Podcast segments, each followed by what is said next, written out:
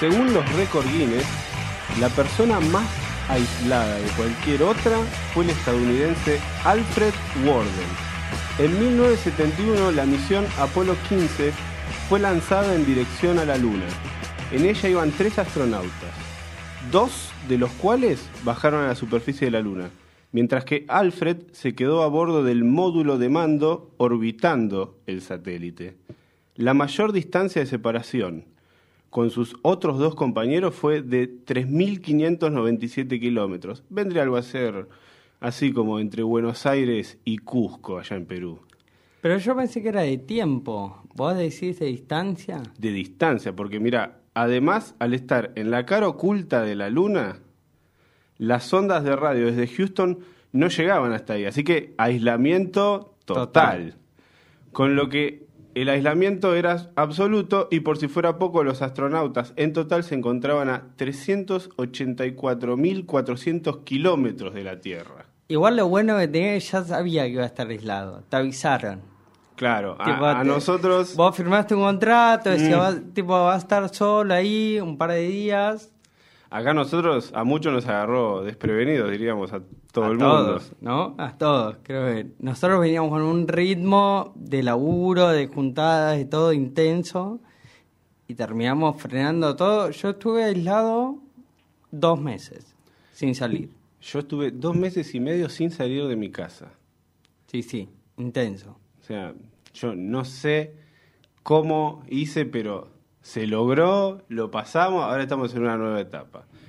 Pero bueno, mi nombre es Federico Pérez Vecchio, yo soy licenciado en comunicación, productor de radio. Mi nombre es Damián Girardi, yo trabajo en marketing digital. Estamos acá probando volver al aire, ¿no? Después de tanto tiempo. Exactamente, y de hablar de muchas cosas que no pudimos en la pandemia porque teníamos muchas ganas de encontrarnos, Sí, de charlarlas, no solamente por WhatsApp o una videollamada. Creo que a todo el mundo también nos pasó de que nosotros dos no mantenemos una conversación fluida por WhatsApp, no existe.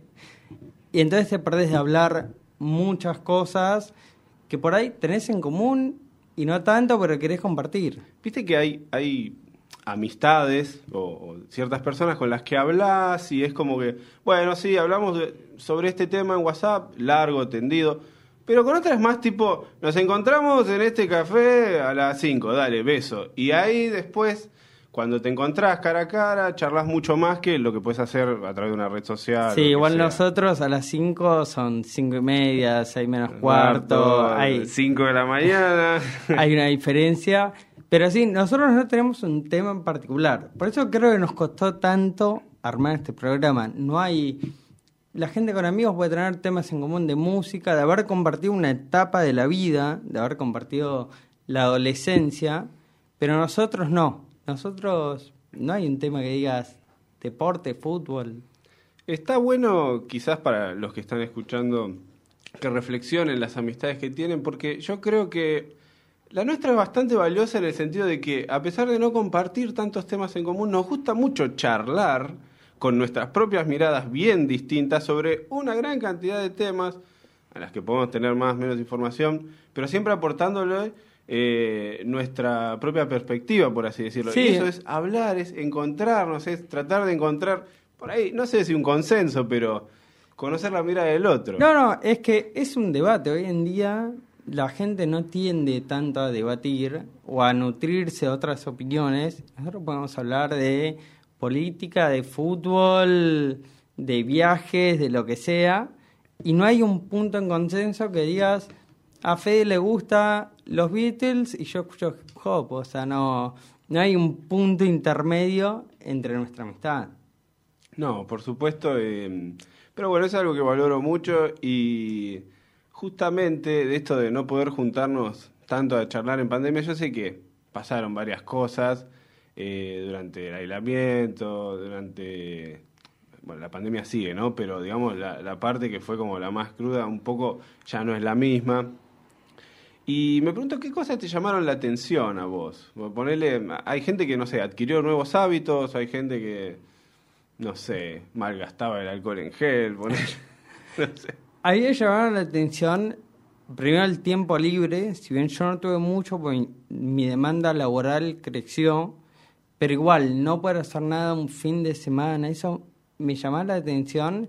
Y no lo vamos a hablar porque no tenemos el dato, pero para mí el consumo de alcohol, de drogas, de la gente en la casa subió, así como el consumo de papel higiénico, aparentemente, y...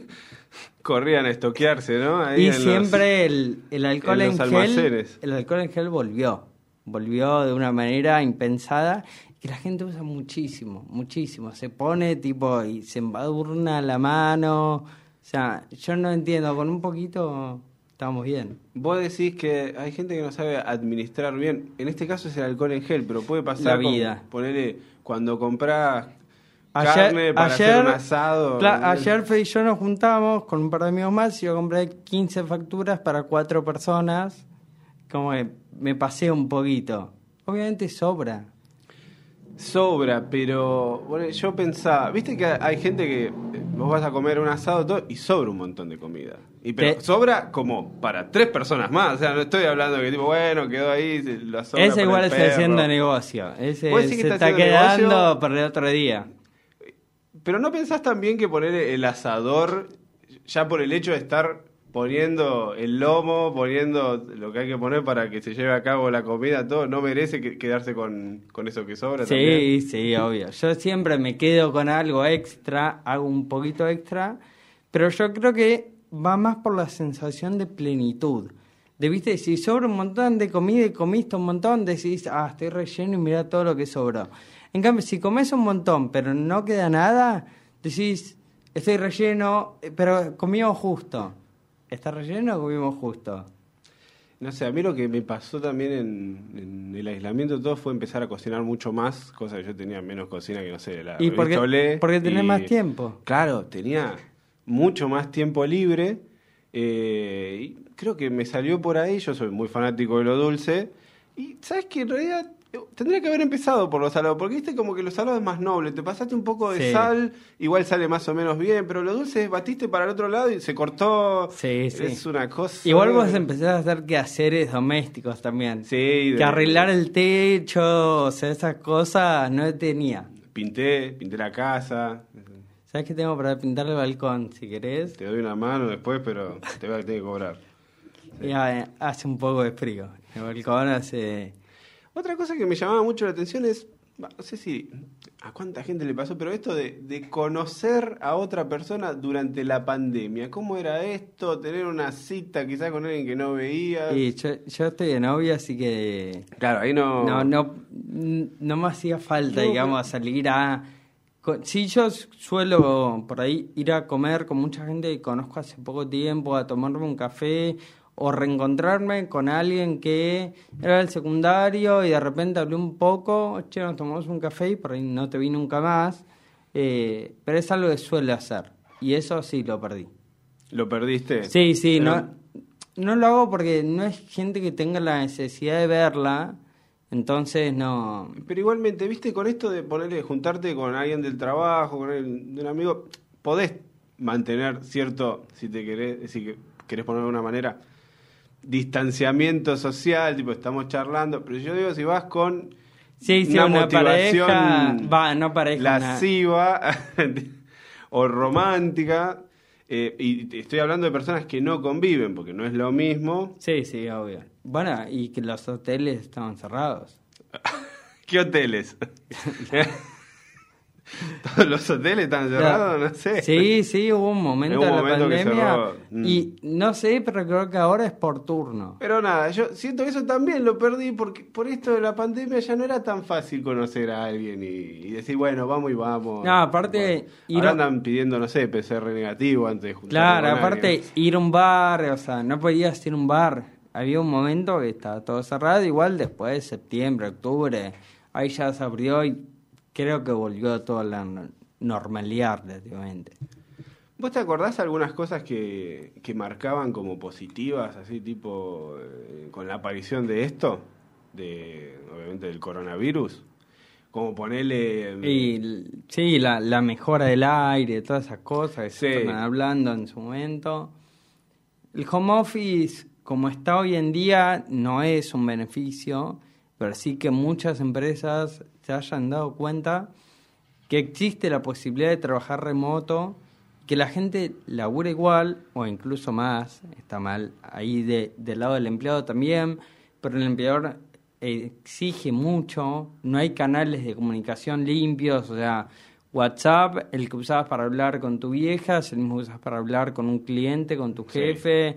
Eh, yo esta semana estoy de vacaciones eh, y tengo puesto un mensaje automático en WhatsApp que diga que estoy de vacaciones. Dice, no me rompas las pelotas, pero en una escritura un poco más formal y menos agresiva. Apenitas, ¿eh? Apenitas. Eh, pero por ahí te llega vos y digo, vos ya sabés que estoy de vacaciones, o sea, te voy a responder rápido, eh, pero igual te llega porque necesitas poner esa pausa y la gente también siento que la perdió. De todos los días son iguales, de sábado, domingo no salgo, bueno, estoy con la compu y laburo un rato.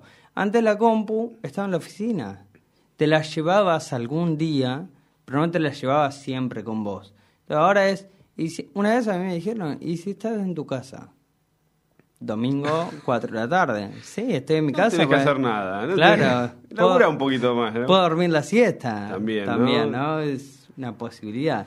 Sí, vos sabés que, bueno, eh, los dos eh, hacemos freelance, vos mucho más que yo. Eh, y pensaba, yo en un momento de la pandemia, durante cuatro meses más o menos, llegué a trabajar 14 horas por día. Y 14 horas, te digo, de computadora, de tener que transcribir cosas, de, se me quemaban los ojos. Sí. No podía más. Y, además el cansancio.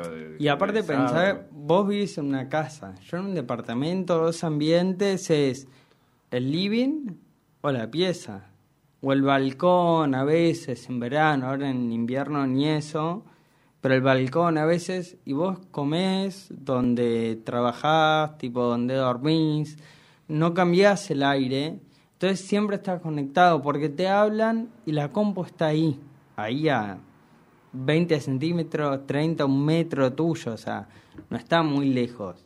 Ya te dan ganas de estar como Alfred Warden, nuestro amigo astronauta que estaba aislado ahí, no le llegaba ni un mensaje. Yo, a veces apago el celo. Me parece algo muy sano. Hay gente que veo que no solo que tipo apaga el celu, sino que se borra momentáneamente de, de, redes sociales. Cuando digo se borra es tipo elimina las cuentas, tipo no quiero por un mes tener que, no sé, ni siquiera eh, interactuar virtualmente con nada.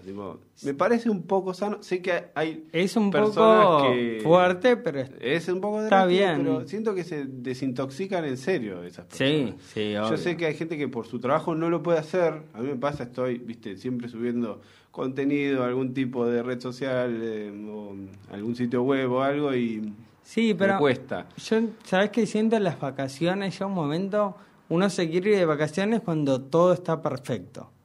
Y no existe ese momento laboral. Y si te fuiste en un momento intermedio, te tenés que ir igual, o sea, salvo que estés muy mal con algo, que ahí sí obviamente no te vas. Después, y, y necesitas tu tiempo, hacer ejercicios, además ya las vacaciones, ir corto laboralmente, hago ejercicio, hago esto, hago lo otro, o sea, no estar todo el tiempo en la red social. Después, si lo usabas para dispersarte, qué sé yo, es un tema también, que ya lo hablaremos en su momento. Pero, nada, bueno, ahí tenés la película, ¿cómo se llama esta película?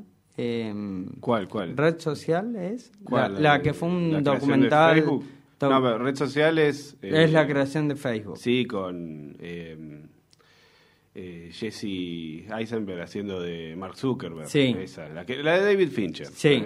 No, esa es una ficción, digamos. El, este, el documental este. que hizo ah, muy buena. Sí, el dilema de las redes sociales. Ese. Bueno, ahí tenés... Anoten, anoten que no van a querer tener nunca más redes sociales después de ver eso. A ver, yo trabajo en las redes, entonces para mí es, tengo que estar 24/7. De hecho, no estoy en algunas, por ejemplo, no estoy en TikTok, que debería. Pero como todavía no tiene parte publicitaria en Argentina, todavía no, no me atrapó. ¿Sabes qué me impactó mucho de... O sea, eh, creo que dura un poco menos de una hora y media, no es largo, tiene una parte ficcionalizada que lo que hace es representar lo, que se, lo que se va recopilando de los testimonios algo que me gustó mucho y que encima en pandemia era como, bueno, estás eh, consumiendo más internet que antes, em, que en la creación, viste, la, gente que se encarga de crear determinadas cosas de, la, de Facebook, Instagram, lo que sea, tipo el botón de me gusta, el actualizar la página, el mandarte una notificación. que el slide sea de una forma, esa gente es la que sí, lo que me impactaba era cómo eh, los, digamos, ingenieros informáticos, los, que se encargan de diseñar esto, estudian psicología, una, o sea, psicología aplicada a esto para, eh, para sacar determinadas eh, conclusiones. Por ejemplo, lo que vos decías, para actualizar tenés que deslizar la pantalla hacia abajo y poner en uno, eh, explicaban que era como hacer el, el movimiento en las máquinas tragamonedas, ahí que bajás la palanca, porque sabés que vas a obtener un premio, una recompensa. Sí, sí. Ah, me comió la cabeza ver eso también. Es que está todo pensado y, y la gente dice, pierdo mi privacidad, pero están usándolo, es un servicio. Nada es gratis. O es o sea, Por más que parezca gratis. La verdad no, no tengo el nombre de lo que vale Facebook hoy en día porque cada día sube millones y millones de dólares, pero vale por toda la información que tiene. La información es lo que vale. Por eso ellos no te cobran o la publicidad que te muestran, nosotros pensamos que sacan plata de ahí. No sacan plata de ahí, sacan plata de la información que le venden a las empresas. Eso me hace acordar a la gente que piensa que le van a poner un chip a las vacunas del coronavirus. Si no crees que te pongan un chip, tira el celular a la basura. Claro, básicamente.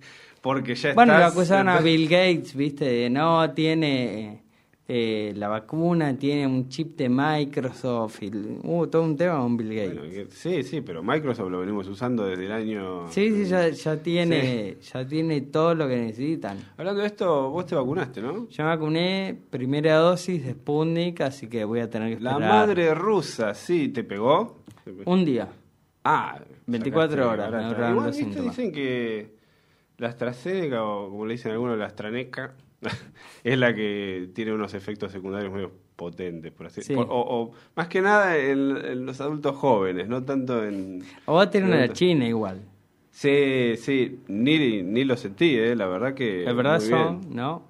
el día ese que, me vacunaron estaba como medio latiendo ahí, raro. Igual vos venías con las cosas chinas a full. Sí, yo justo se me compró, se me ocurrió comprar una, una moto china que se rompió a las dos semanas. Eléctrica. Sí, eléctrica. Y... No hace ruido. No, es, es hermosa, ¿viste? Eco-friendly. No necesitas registro para manejarla. No, no, por supuesto. O sea, todo eso vale, vale la pena decirlo. O sea, tiene sus ventajas.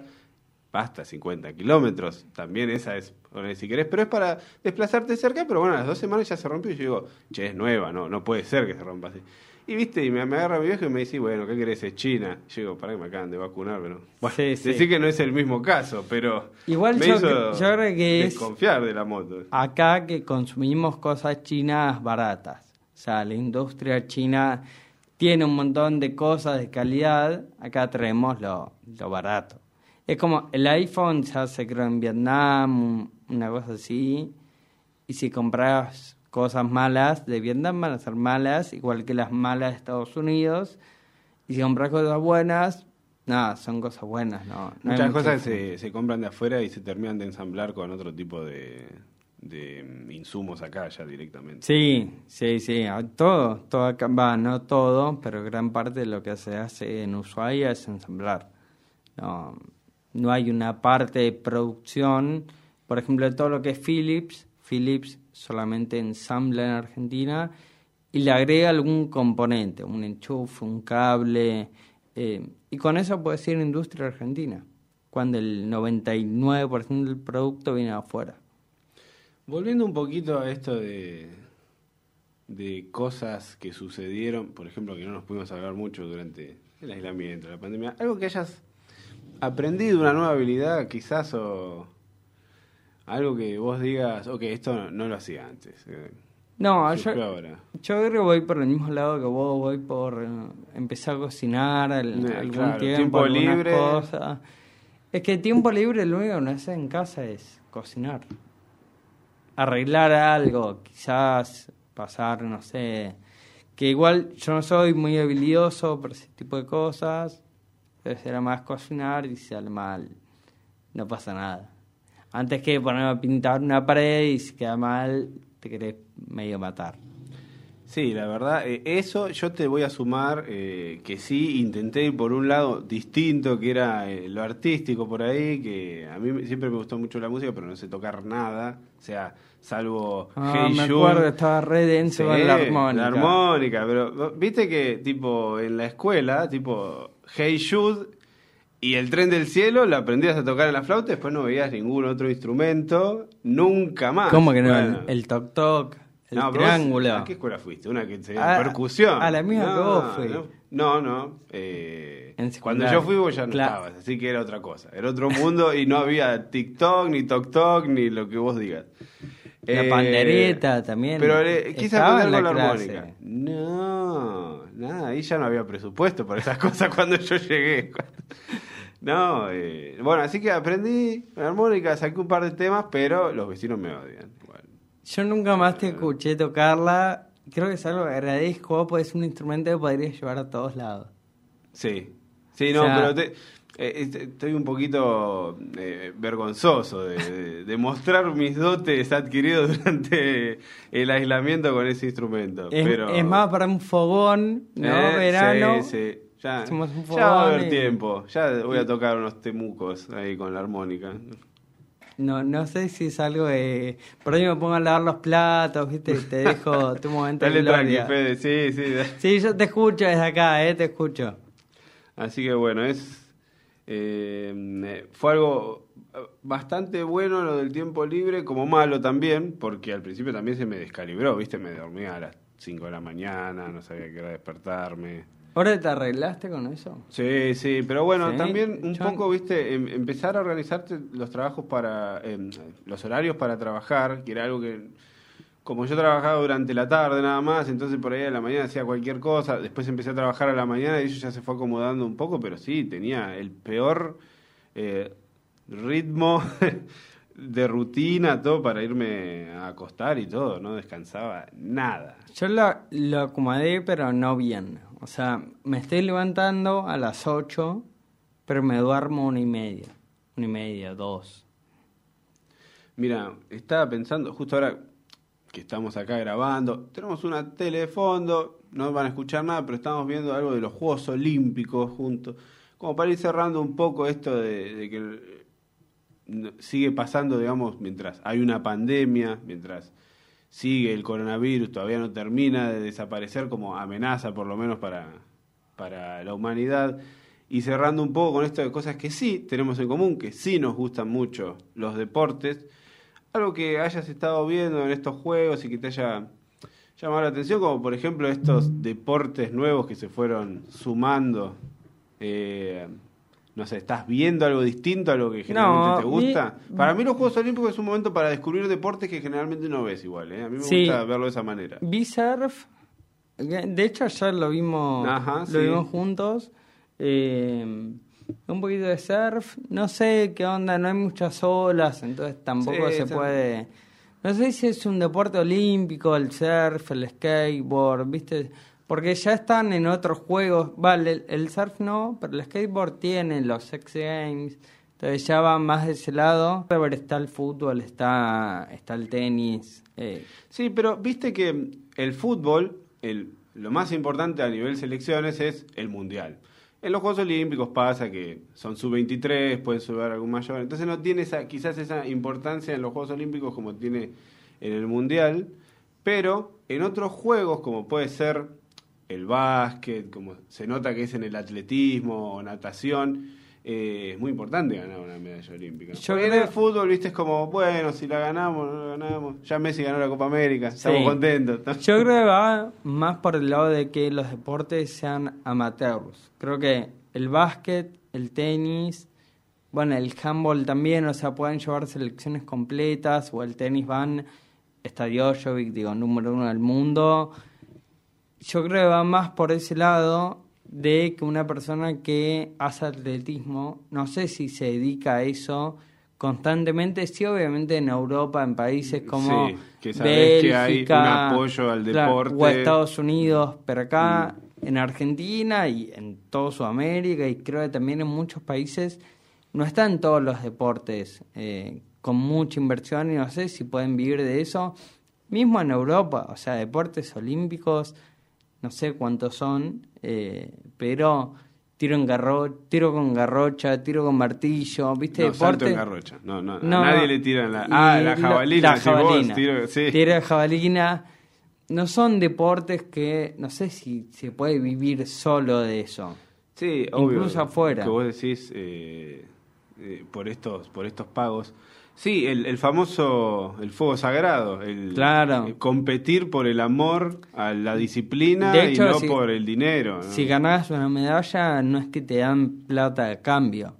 No es como un premio Nobel que vos ganás el Nobel y además te dan un millón de dólares. En este caso, ganaste la medalla, te damos la mano y, y gracias. O sea, no, no hay mucho más de fondo, entonces creo que va más por el lado de demostrar, de, de, ver todo el trabajo, de sí descubrir y potenciar deportes, así como también hay deportes que dejaron de ser olímpicos. O sea, sí, van, van algunos van alternando, dejan de serlo, vuelven, aparecen. Algunos son deportes invitados. Algunos son similares. El rugby 7 no existe fuera.